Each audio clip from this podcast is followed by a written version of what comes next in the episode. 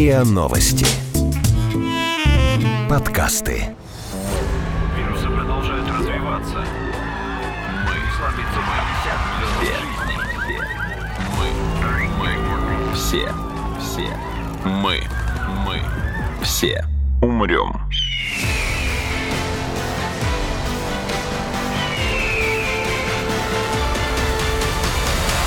Мы все умрем.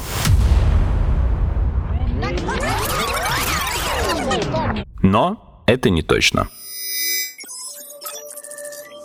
Здравствуйте. Это подкаст «Мы все умрем, но это не точно», где мы с научной точки зрения разбираем, что готовит Земле и людям обозримое будущее. Меня зовут Игорь Кривицкий, я автор и ведущий этого подкаста уже в течение, получается, почти двух лет. В прошлом году последним выпуском был эпизод, посвященный научным итогам 2019 года. Мне кажется, из этого стоит сделать нашу небольшую локальную традицию, и сейчас я записываю с моими гостями и экспертами в разных научных областях выпуск, посвященный тому, чем с научной точки зрения нам запомнился 2020 год. Ну и раз уж он является последним в уходящем десятилетии, то, наверное, можно кинуть взгляд назад и спросить наших гостей, какие научные достижения, открытия, изобретения в своих экспертных областях они считают самыми важными, самыми главными, самыми прорывными, самыми необходимыми для выживания человечества за последнее десятилетие. Сейчас со мной на связи Артур Залевский, кандидат биологических наук, заместитель декана факультета биоинженерии и биоинформатики МГУ имени Ломоносова. Артур, здравствуйте. Здравствуйте. Приветствую. Артур, давайте с места в карьер. Как бы подводка и так была достаточно длинная. Я не уверен, что большинство слушателей настолько любят мой голос. Итак, Артур, с вашей точки зрения, самое важное, самое интересное, что произошло с научной точки зрения за 2020 год? В 2020, честно говоря, меня больше всего впечатлили достижения криоэлектронной микроскопии. Этот метод, с помощью которого можно изучать структуры биологических молекул, в том числе очень больших биологических молекул, настоящих молекулярных машин. Ключевым достижением стало то, что точность этого метода упала буквально до единиц ангстрем, фактически до индивидуальных атомов. Это просто удивительно, как такие гигантские машины, как, например, рибосомы, ответственные за синтез белка, мы теперь можем рассмотреть в таких деталях. И это непосредственно нам открывает путь к разработке новых лекарств, к пониманию механизмов устойчивости бактерий к антибиотикам. В общем, это то, что нам действительно может помочь не умереть. Давайте чуть-чуть поподробнее. Меня смутила формулировка, то есть, что вас поразило, как упала точность. Упала? Я,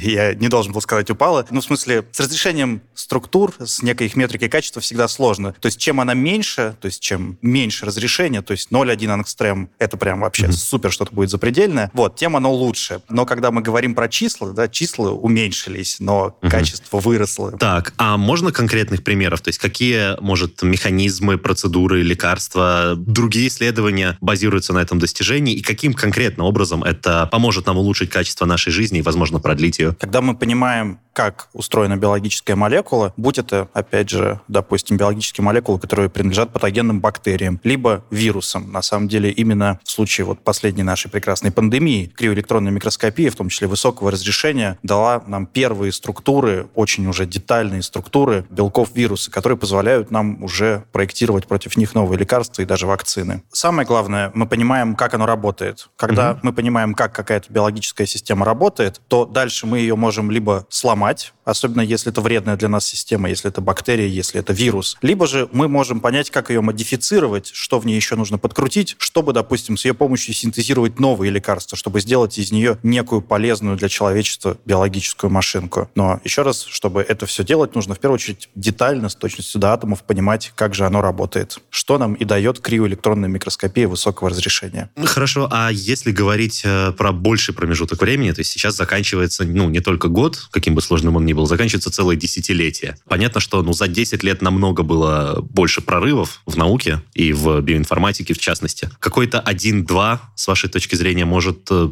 прям основополагающий, революционный, переворачивающий просто медицину и биоинформатику? Если говорить конкретно про мою область, то я бы сказал, что вот именно в последние десятилетия нашу область перевернули графические ускорители, ну или, проще говоря, видеокарточки, потому что они, конечно, появились в конце, на самом деле, 2000, там, девятый седьмой год, где-то так, они только появились как возможность, как proof of concept. Но именно вот в десятых годах они вошли как просто незаменимый инструмент для наших расчетов. Некоторые расчеты они ускоряют буквально в сотни раз, когда мы, опять же, моделируем молекулы дизайним, конструируем новые лекарства, и они приносят сумасшедшее ускорение. И уже вот во второй половине, соответственно, там с 2000 где-то, наверное, 15 года начинается бум, опять же, машинного обучения, основанного на использовании графических ускорителей. И сегодня машинное обучение действительно тоже переворачивает биоинформатику, самые разные ее разделы, но в том числе структурную биоинформатику, и не могли не слышать, наверное, о последнем достижении, это AlphaFold. В общем, все это стало возможно благодаря ускорению вычислений за счет графических ускорителей. Если же говорить о чисто научных достижениях, хотя здесь, опять же, всегда можно поспорить, что это достижение инженеров во многом, то это исследование состава кометы Чурюмова-Герасименко, на которой удалось посадить зонд, который собрал данные о ее составе, и в том числе с помощью которого удалось обнаружить органические молекулы на комете. И это, конечно, просто поражает воображение, как человечество может, во-первых, попасть в такую маленькую точку, которая удалена на миллионы километров. Еще и движется с неимоверной скоростью. Еще и движется к тому же, да. А во-вторых, получить, на самом деле, детализированную информацию о ее составе, и самое, конечно, поразительное, обнаружить там органические молекулы. Это, значит, до этого были, опять же, экспедиции астероиды, насколько я помню. Кажется, зовут Хайбуса, космический аппарат Хайбуса, правильно говорить говорить. Но здесь я не ручаюсь за точность. Значит, опять же, с помощью различных спектроскопических методов, то есть удаленного исследования, зондирования, были высказаны гипотезы об их наличии. Но вот это тот случай, когда именно прямым экспериментом с помощью физических приборов вот непосредственно на объекте было обнаружено наличие, причем на комете, которая достаточно древняя, было обнаружено наличие органических веществ. И это, конечно, безумно. И вот буквально день назад, что ли, появилась новость еще, что в атмосфере Титана обнаружили очень необычные органические молекулы. То есть это просто расширяет наше понимание о том, сколько же всего удивительного в космосе и как, возможно, жизнь там распространена. Честно говоря, это вот один из э, тех научных моментов, который заставил меня задуматься о смене вообще области и, возможно, переключиться на астробиологию. Есть и такая область науки, к сожалению. Вот не так много групп в мире ей занимается, но мне очень хотелось бы, возможно, в какой-то момент тоже к этому движению присоединиться. Артур, огромное вам спасибо. Я желаю вам всего самого замечательного и как человеку, и как ученому в наступающем году. И, кстати, астробиология — это очень интересно. Я, если у вас получится сменить область, я с удовольствием приглашу вас в качестве эксперта в этой новой области на свой свой подкаст. Я подумаю, давайте мы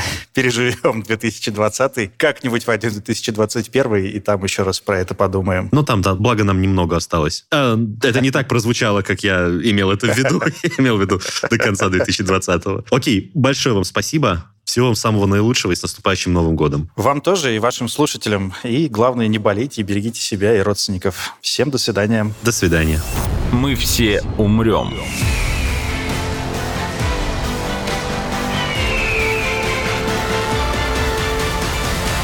Но это не точно. Кстати, о космосе. Своими любимыми достижениями и открытиями в области астрофизики, и не только астро, за последний год и последние десятилетия с нами поделился кандидат физико-математических наук, популяризатор науки, сотрудник уникальной научной установки «Невод» Егор Задеба. Для меня лично главным интересным событием 2020 э, года в области физики, астрономии стало именно астрономическое такое открытие. Оно было совершено благодаря нашей космической обсерватории «Спектр РГ». Это обсерватория, такой совместный проект России и Германии. И там находятся два рентгеновских телескопа. Еросита и ART-XT. Эти два рентгеновских телескопа, ну, поистине уникальны. Они занимают такую прям очень важную такую нишу среди всех рентгеновских телескопов. Они позволяют раз в полгода делать полный снимок всей окружающей нас Вселенной в рентгеновском диапазоне. Причем, что очень важно, что они делают этот снимок для той области спектра, которая недоступна другим рентгеновским телескопам. С одной стороны, это круто тем, что благодаря этому оборудованию мы в течение нескольких лет, вдумайтесь просто в это, мы раз и навсегда посчитаем все существующие, ну, которые возможно, в принципе, увидеть скопления галактик. Их ожидается что-то там порядка 100 тысяч штук, и в течение вот буквально нескольких лет человечество раз и навсегда узнает количество этих скоплений галактик. Конечно же, это довольно крупные скопления, и всякие мелкие галактики мы будем еще пытаться наблюдать, их там вычислять во Вселенной довольно долго. Но все крупные объекты, и мы узнаем вот в течение 5-6 лет. А на сегодняшний день известно, кстати, всего несколько тысяч. То есть э, буквально раз в 20 мы увеличим статистику. Но э, обсерватория была запущена в 2019 году, а вот уже в этом году получен действительно потрясающий результат. Дело в том, что если в прошлом десятилетии, то есть в нулевые годы, были открыты так называемые пузыри Ферми, по-английски это будет звучать как bubbles. Это такие области, такие как будто бы облака, которые выходят из центра нашей галактики, но перпендикулярно ее диску. И выходят они, соответственно, в одну и в другую сторону. Чем они интересны? Ну, тем, что эти облака излучают э, довольно жесткое гамма-излучение. Излучает какой-то газ, который довольно при этом сильно нагрет. Эти была определена более-менее форма этих областей, но порог энергетический был довольно высок. И в 2020 году вот эти пузыри в ферме были, скажем так, доисследованы. То есть Яросита смогла сделать снимок окружающей нас Вселенной, смогла сделать снимок нашей галактики и все, что ее окружает. И было обнаружено, что на самом деле вот форма этой, э, вот этого газового, вот этого огромного облака, этих двух облаков, то есть с одной стороны диска и с другой, она на самом деле напоминает вот буквально шар сверху и шар снизу. Очень интересная форма, и э, было очень много гипотез, откуда взялись эти пузыри Ферми. И вот именно открытие телескопа Яросита показало, что вот по, судя по форме, судя по спектральному составу этих облаков, этих пузырей, это результат некого мощного события, произошедшего с э, вот той черной дырой, которая находится в центре нашей галактики несколько миллионов лет назад. Вы не ослышались, это действительно произошло, ну, вот в масштабах галактики буквально вчера, несколько миллионов лет назад. То есть, возможно, такое происходит регулярно. Возможно, такое там происходило, там, не знаю, миллиард лет назад, там, 100 миллионов лет назад. Но вот эти облака — это есть следствие некого неизвестного на сегодняшний день. Пока даже нету каких-то сформулированных теорий того, что же это были за события. Возможно, это какое-то огромное количество вещества попало на черную дыру. Возможно, это было вот одна из таких серьезных гипотез о том, что произошло какое-то очень мощное, так называемое звездное образования. Ну вот Еросита указывает на то, что, скорее всего, это действительно произошло какое-то событие именно с черной дырой. И, думаю, в течение нескольких лет уже более детально исследованный спектр и химический состав, и э, температурное распределение, и энергетическое распределение по вот этим вот так называемым пузырям. И мы узнаем много нового про физику черных дыр и про то, как устроена наша галактика. Я думаю, это действительно очень интересное событие в мире науки. И главное, впечатляющее. Потому что вот мы вот буквально вот видим, как наша галактика пульсирует, как она живет, как появляются буквально вот такие свежие события. То есть мы видим, что буквально вот в истории нашей галактики произошло буквально вчера. Вообще 2020 год не был богат на супер открытие в области физики, и это, конечно же, в первую очередь связано, наверное, с тем, что научные коллективы работали в основном дистанционно, и только первые 2-3 месяца этого года действительно удавалось вести обычную штатную экспериментальную работу. А основные открытия, как мы знаем, это именно экспериментальное открытие. То, что делают теоретики, как правило, должны подтвердить экспериментально, и до тех пор, пока это не будет подтверждено, теория мало чего стоит. Одним из интересных результатов, полученных в этом году, я, конечно же, считаю результат эксперимента Барексина. Это огромный детектор, находящийся в глубине горы Грансаса в Италии и предназначен для исследования солнечных нейтрино. Представляет он собой 278 тонн сверхчистого жидкого космического сцинтиллятора и вот регистрирует эти редкие частицы. Ну, редкие, конечно же, не по их количеству поступающих на нашу планету от Солнца, а по взаимодействию. Дело в том, что нейтрино взаимодействуют с веществом крайне-крайне редко. И обычные нейтрино проходят сквозь нашу планету, обычно не взаимодействуя ни разу. Для солнечных нейтрино, благодаря их большому потоку, достаточно вот такого детектора 278 тонн. И особенность результатов, полученных на Барексина, это то, что впервые были зарегистрированы нейтрино от так называемого ЦНО-цикла. Вообще говоря, обычно, когда мы говорим про синтез э, ядер, то есть про ядерный синтез на Солнце, как главный источник вот тепла, который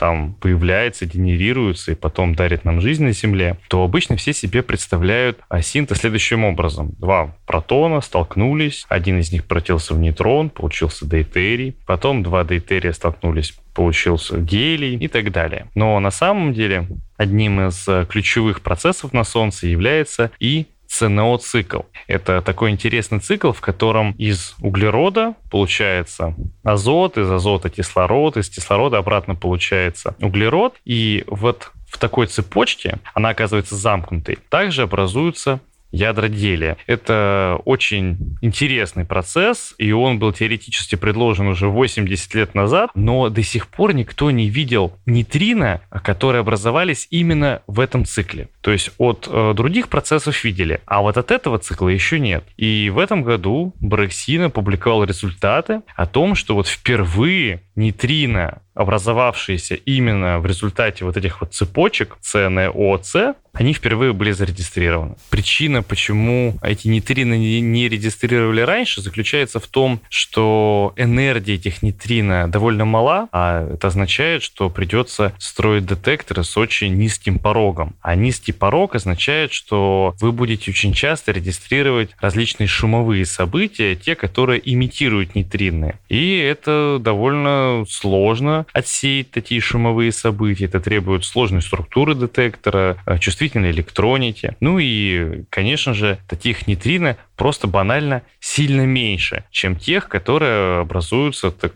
э, знаменитым, ну, наиболее популярном протонном цикле. Мы все умрем.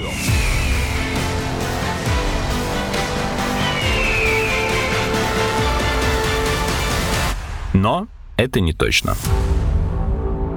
И, наконец, о чем-то более приземленном и близком обычному человеку, о сфере IT и Digital, о том, как она изменилась за последний год и за последние 10 лет, нам рассказал директор Российской ассоциации электронных коммуникаций Сергей Плуготаренко. Вообще для меня в этом году произошло много важных событий. Во-первых, я руковожу РАЭКом 10 лет с 2010 года. Во-вторых, мы научились считать ежегодно измерять основные показатели развития экономики Рунета ровно 10 лет назад. В 2010 году была придумана методика, и с тех пор а, ежегодно мы показываем, насколько выросла наша отрасль и по каким сегментам. Ну и вообще за 10 лет сменилась целая эпоха а, тем, каким интернет и цифровая экономика стали сегодня, вряд ли кто-то мог предположить 10 лет назад, но, может быть, только самые смелые эксперты. И то, я думаю, они не угадали бы в деталях то, что мы видим сегодня. А что же мы видим, собственно? Ну, я считаю, что сегодня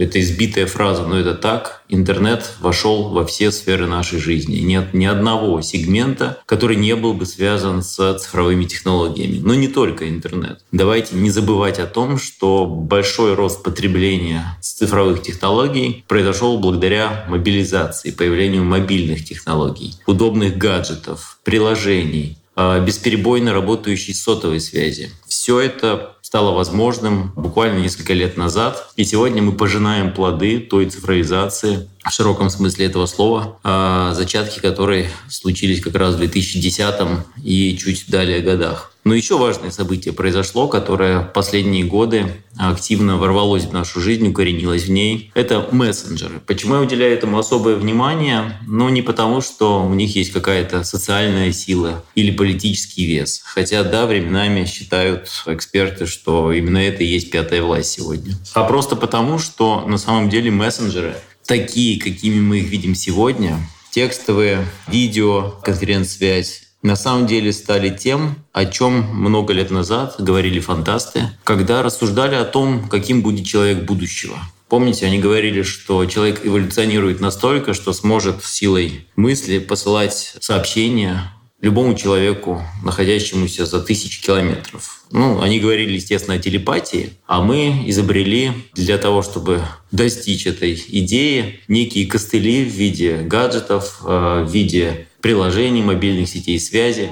Но все-таки мы добились своей цели. Мы можем в любой момент послать изображение, текст, видео любому человеку или даже неограниченному кругу лиц. И это действительно тот мир, в котором мы живем сегодня, и 2020 год является, наверное, пиковым по проникновению подобных технологий в нашу жизнь. Но Теперь немножко про 2020 год. Конечно, он самый турбулентный, самый сложный, но при этом одновременно очень интересный. Фактически в этом году мы все проходили проверку на прочность. Это не просто фигура речи, это действительно так, а, международные отношения, страны и государства, корпорации, гражданское общество, пользователи, определенные сферы экономики. Все, все, все это проверялось на прочность. И забегая вперед, сразу отмечу, что у меня гигантская гордость за нашу цифровую экономику и, как мы это называем, цифровой контур. Это экосистема компаний, которые создаются в России сервисы, которыми пользуются интернет-потребители. Так вот, цифровой контур показал свою гигантскую прочность, а, социальную ответственность, умение, возможность масштабироваться в сложных условиях, и это большое достижение, большой предмет для гордости. Теперь про отрасль. 2020 а, год, понятно, что для меня это наиболее интересный блок. Ну, во-первых, мы наблюдаем ускорение цифровизации всех сфер жизни. Это происходит потому, что всем пришлось переводить работу, отдых, обучение, жизнь из офлайна в онлайн. Поэтому не могло быть иначе. Но при этом иначе могло быть. Если бы наш тот самый любимый цифровой контур, за который я топлю весь этот год, э, не был бы устойчивым, не сумел бы масштабироваться и не э, смог бы адекватно отреагировать на вызовы. Ну, представьте, кратно выросло количество заказов э, по каналам электронной коммерции и доставки. Увеличилось потребление тяжелого контента. Люди стали очень много общения переносить в онлайн и наш цифровой контур — это и провайдеры связи, и э, облачные платформы, системы а, для генерации и доставки тяжелого контента. Все это выдержало, несмотря на то, что пришлось кратно масштабироваться. Я считаю, это очень крутой результат. А, и мы на РИФе в сентябре на российском интернет-форуме обсуждали, почему это произошло, и сделали основной вывод, что потому что как раз 10 лет до этого мы очень плавно готовились, ну, не к потрясениям, но к тому, чтобы выстоять. Да? То есть цифровой контур сложился сам собой в условиях конкурентности, а, в условиях открытой экономики, в условиях конкуренции, кстати, с международными игроками, которые у нас в России присутствуют. И именно потому он сложился таким прочным, таким готовым к масштабированию и к ответам на вызовы. Кстати, э, именно в этом году случился налоговый маневр, и вообще диалог государства с IT-отраслью вышел на принципиально новый уровень. Частично это стало следствием смены правительства, но также еще и потому, что я уверен, на самом высоком уровне э, российского руководства есть уверенность в том, что цифровые технологии, IT-отрасль — это действительно будущее России. Говорю об этом абсолютно искренне. Вижу много подтверждений этому. Когда нужно, критикую, но при этом вижу, что вектор изменился, и это, конечно, не может не вызывать, ну, наверное, какой-то веры в то, что мы сможем э, показать в ближайшие годы существенный рост при поддержке еще со стороны государства. Э, изменился уровень подходов к разным направлениям. Ну, вот, к примеру, искусственный интеллект становится одним из приоритетных стратегических направлений государственной политики. А налоговый маневр для IT-компаний мы сейчас обсуждаем э, уже налоговый маневр следующий, который затронул бы всех участников и игроков этого самого цифрового контура. При этом мы проанализировали те э, прогнозы, которые мы давали год назад. В этот самый спокойный 2019 год э, мы взяли на себя смелость расписать тренды 2020 года. И очень интересно, а, будем анализировать в понедельник, 21 декабря, во время нашего а, ежегодного мероприятия, которое называется конференция Рунет 2020 итоги года. Будем анализировать, что из наших прогнозов сбылось, что нет. Там было 25 трендов, среди которых, ну, к примеру, робототехника, искусственный интеллект, виртуальная дополненная реальность, электронные сим-карты и так далее. Будем смотреть, насколько наши прогнозы были правильными. Уже сейчас могу сказать, что по многим направлениям мы не просто предугадали то, что происходило в 2020 году, а сколько показали тренд, а 2020 год еще более усилил то, что мы даже в самых там смелых фантазиях себе предрекали. Ну, ровно потому, что, конечно, цифра пришла во все сферы нашей жизни. Я подсвечу некоторые факты, которые мы представим в понедельник на итогах года. А, мы покажем обновленный прогноз, как наша отрасль выросла. Мы его пересматривали два раза в этом году. И по итогам года, скорее всего, покажем, что экономика Рунета вырастет на 15-16% а, в отношении к 2019 году, что, конечно, очень круто. Покажем, что именно пользователи спасли экономику своим потреблением, а, своей возможностью платить за те сервисы, которые они, может быть, раньше потребляли меньше в цифровом виде. И именно те сегменты, где сильна компонента пользователя, пользовательская, а не корпоративная, а спасли всю экономику Рунета в целом и показали вот такой мощный рост. Еще раз напомню, на 15% по итогам года вырастет экономика Рунета. Понятно, что остальные отрасли настолько не выросли. И третий короткий блок, но очень такой личный, это мои персональные итоги года. В 2020 году исполняется 10 лет, как я руковожу РАЭК, Российской ассоциации электронных коммуникаций. Все-таки это некая дата. В этом году я увлекся новым проектом, о котором уже сказал, это цифровой прорыв. Э, считаю, что у нас появился доступ к новому сообществу. Это не только программисты, не только кодеры. Это огромная армия IT-специалистов широкого профиля, порядка 100 тысяч человек уже у нас в базе данных со всех регионов России, которые готовы создавать цифровые сервисы, объединяясь в команды или оставаясь одиночками, дистанционно или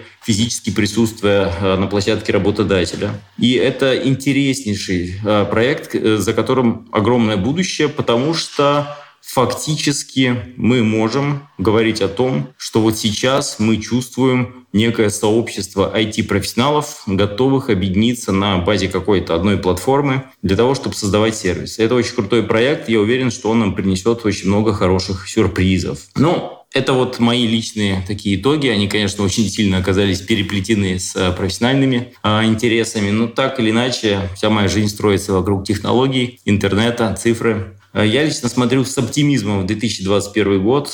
Я, во-первых, верю в магию чисел и считаю, что 2020 и 2021 — это совершенно разные должны быть годы. Я очень сильно надеюсь, что Рунет будет сильным, что Россия будет сильной, что нам будет хорошо и комфортно в 2021 году, что останется тот драйв, а, который запустился в 2020, ну, идут все те негативные явления, которые были связаны у нас с этим годом. А технологии и цифра, я уверен, станут мощнейшими драйверами на пути достижения этого самого сбалансированного идеального мира. Пока это так, пока я буду в это верить, пока я буду на этом настаивать и буду это развивать.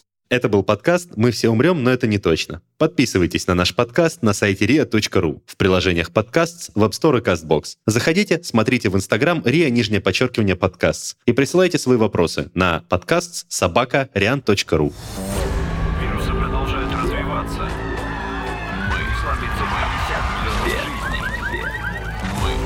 мы, все, все, мы, мы, все умрем.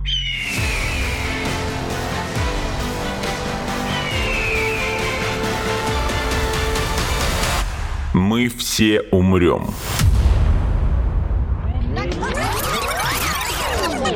Но это не точно.